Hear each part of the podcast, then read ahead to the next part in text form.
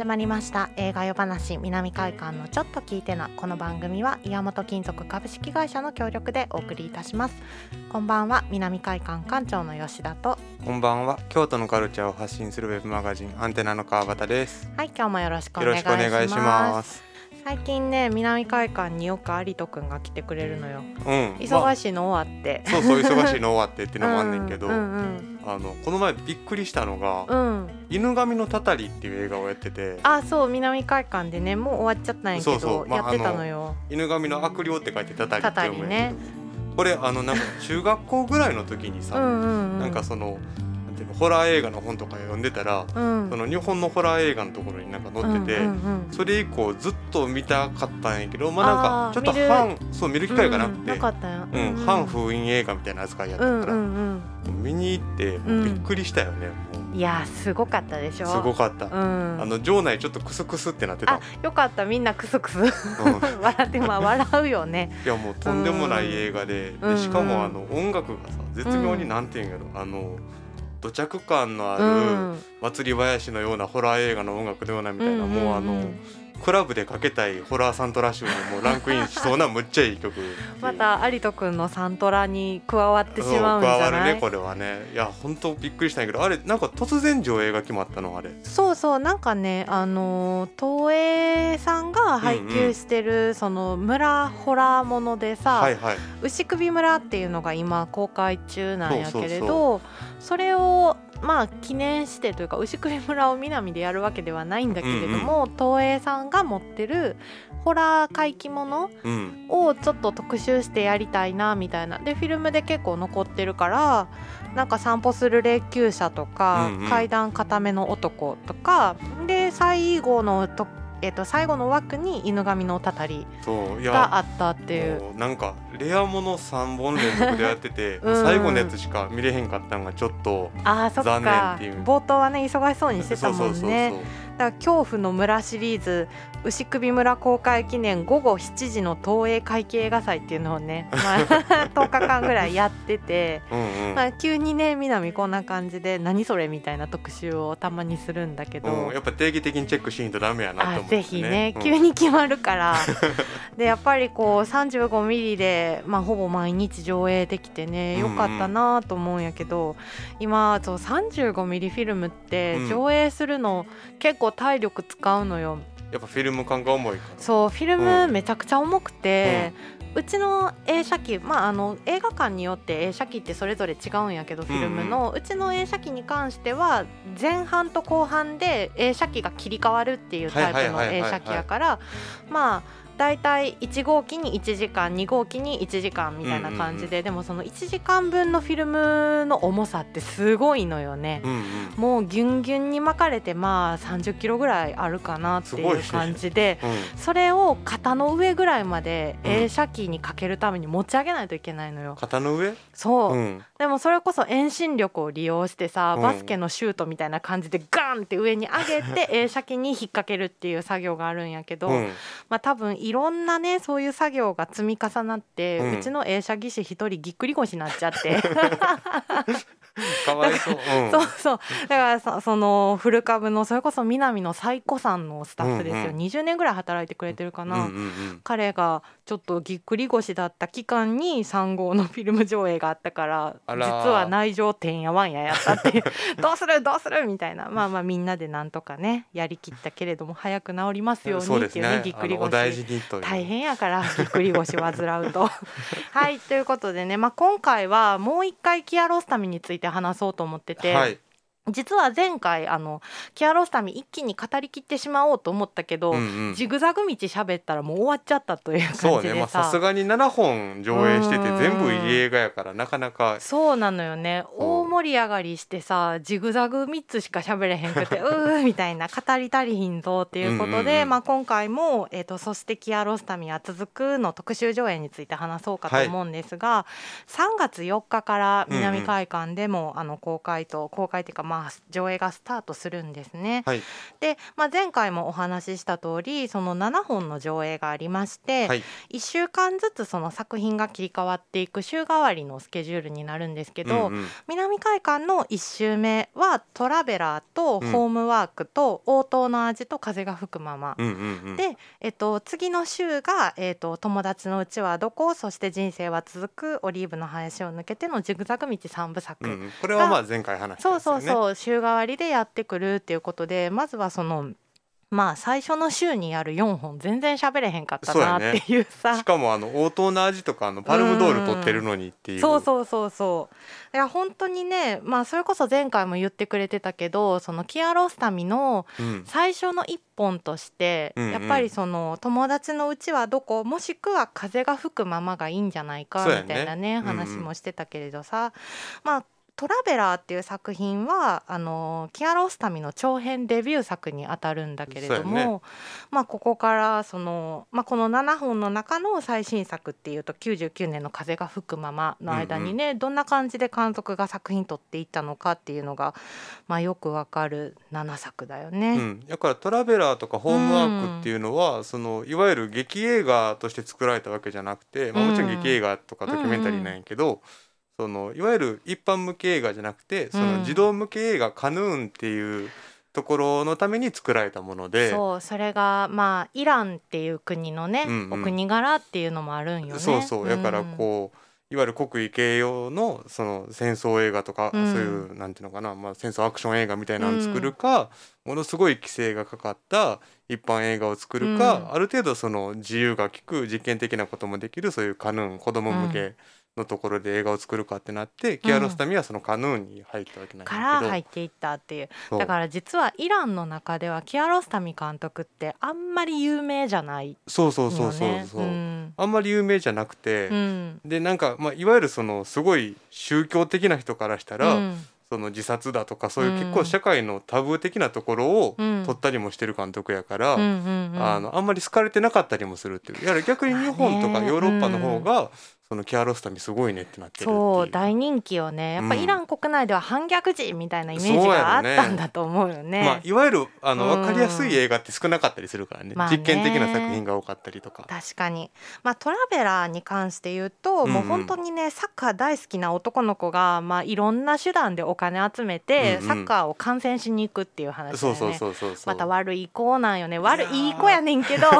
いい子やねんけどそのサッカー見たいっていう気持ちが強すぎてもう あ, のあえて言うけど、うん、このクソガキ感半端ないよね。もう本当半端ない俺は行くぜみたいな。そうそう絶対にサッカーを見てやるんだのもう本当一途な思いだけで、うんうん、えー、ななじゅうにふん描くっていうね。本当にシンプルな。でもなんかねやっぱこれがすごくいいんよね、うん、いいのよ、うん、モノクロなんだけどね。そうそうそう、うん、なんかねあのフィルムとかが入ってへんカメラで、うん、なんかこうみんなに写真撮ってあげるよって言ってお金徴収したりするみたいな。そうそう記念写真撮ってあげるみんな並んで並んでみたいなね。空やねんカメラの中身は悪いねこの楽器っていう本当に悪い後でちょうだいねみたいな純粋な子たちがね、うん、でやっぱりそのカヌーンっていうところから出てきてるだけあって、そのちっちゃい子の撮り方なんでこんなに上手なんやろうって思うよねキアロスタミって、うん、いや本当にまあ多分こういう風な子供向け映画のところですごい腕を鍛えた人で、うん、そうまあまあもちろんなんていうんやろその次のホームワークっていうのは、うん、実際そのキアロスタミの子供さん、まあ、今ドキュメンタリー映画の監督になってはんねんけど、うん、あお子さんがそうそうそうそう、うんうんうん、その人が、まあ、その子が通ってた学校のドキュメンタリーで、うんうんう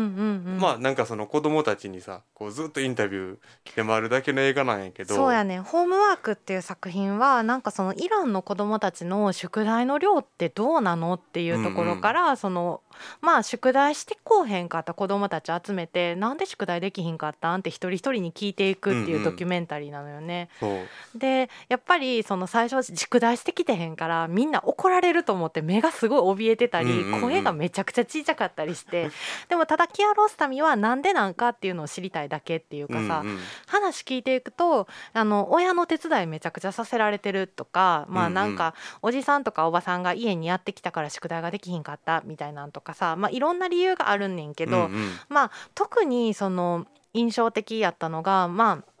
イランのその教育体制今どうなってるか分からへんけど、うん、このホームワークを取られた時期っていうのが教育の方針が変わったのかな、国として。そうやろね。あの教育の仕方がどんどん変わっていって、その子どもたちの親世代であるとかお兄ちゃん世代と算数の解き方とかも違うみたいな、うんうん、で、えっと、算数のなんかやり方分からへんって宿題で見せても自分の時とちょっとやり方違うし分からへんみたいなんで親が突き返すとか、うん、であとはその書き取りの勉強宿題がめちゃくちゃ出るらしいのよ、うんうんうん、でそれって多分文章か何かを渡されて、でそれを誰かに読み上げてもらってるのを書き取って持っていくっていう宿題だと思うけど、うんうんうん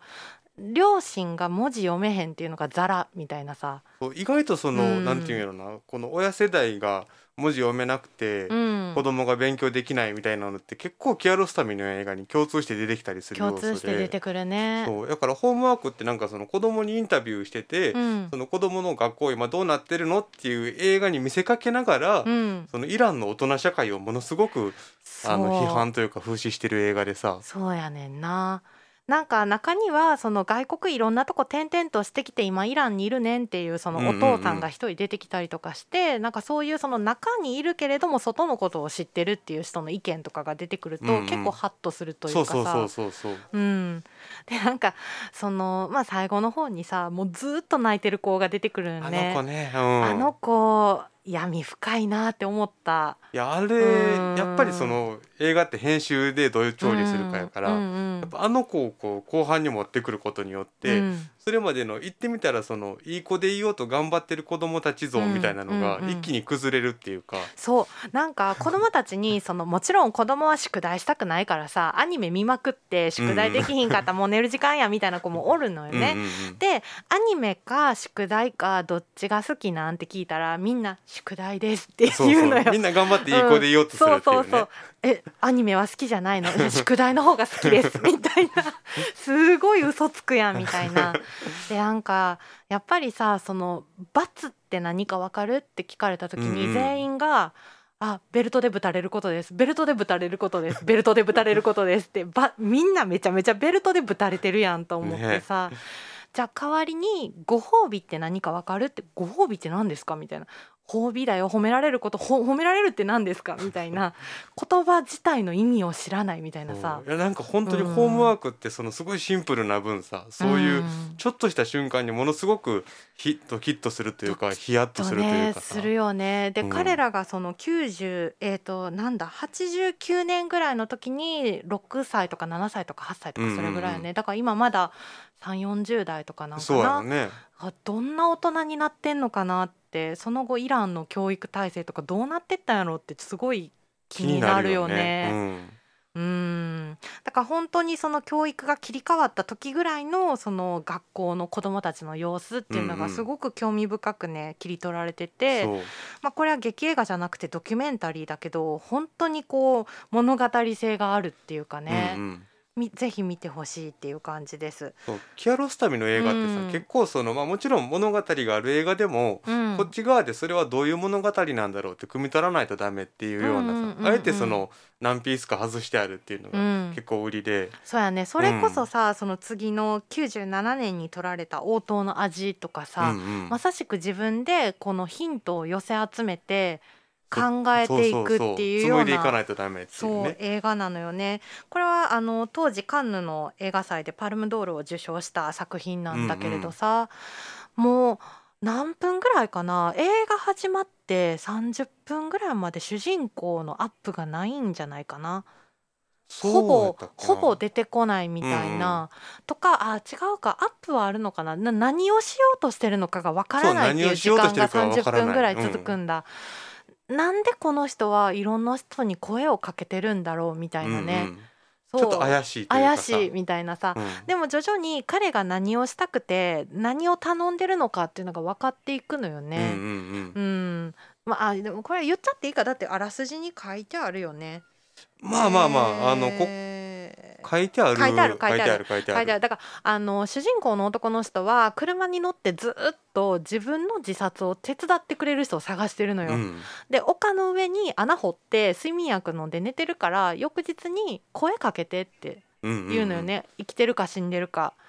で死んでたら土かけてみたいな、ただそれを頼みたいだけなのよ誰かに、うんうん、だけどみんなやっぱまあそのイスラム教徒とかだったりするからさ、うんうん、いやそんなお手伝いとてもできませんみたいな、嫌です怖いですみたいなんで、うんうんうん、いろんな人に振られていくんやけど、まあ、あのそれを手伝ってもいいよっていう人が出てきてっていうようなねお話なのよね。そうやっぱりこの映画って、うん、あのすごいイランで物議を醸した映画で、うん、一回その制作中止になってんのよね。いやだってもちろんさ検閲引っかかるでしょ。そうそうそうそう、うん、であのそれをかいくぐるためにキアロスタミは、うん、あの嘘の超ハッピーエンドっていうのを撮って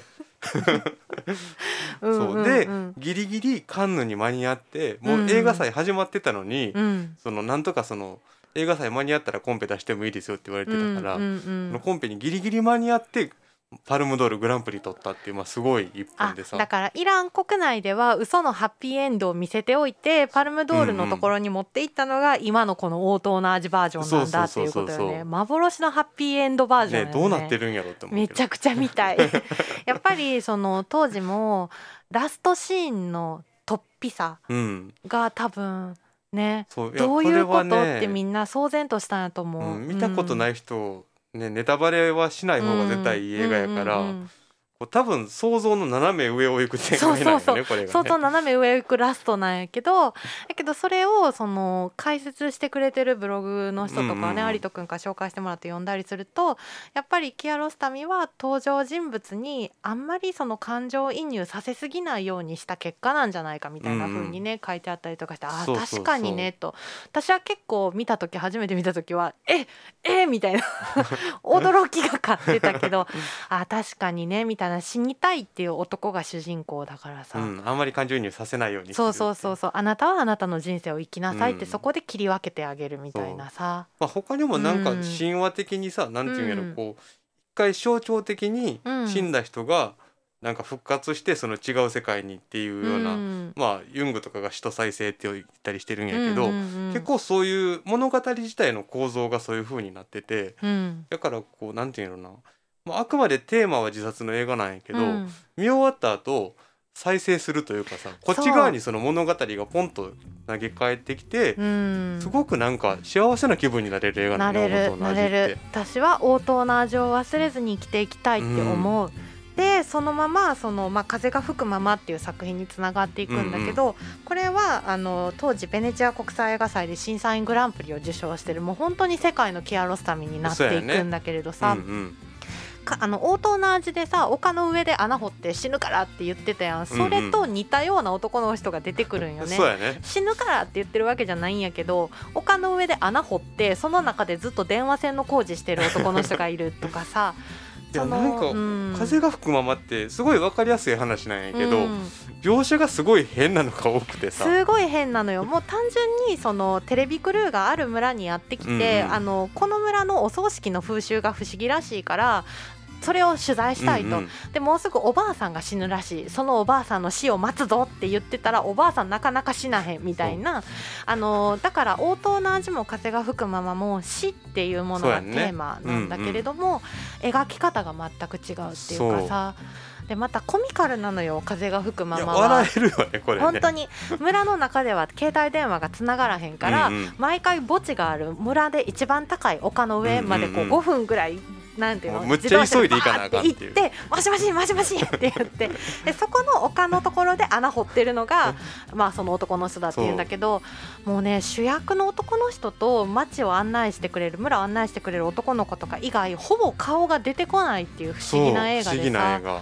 なんか本当に独特なキアロスタミスタイルっていうかさ、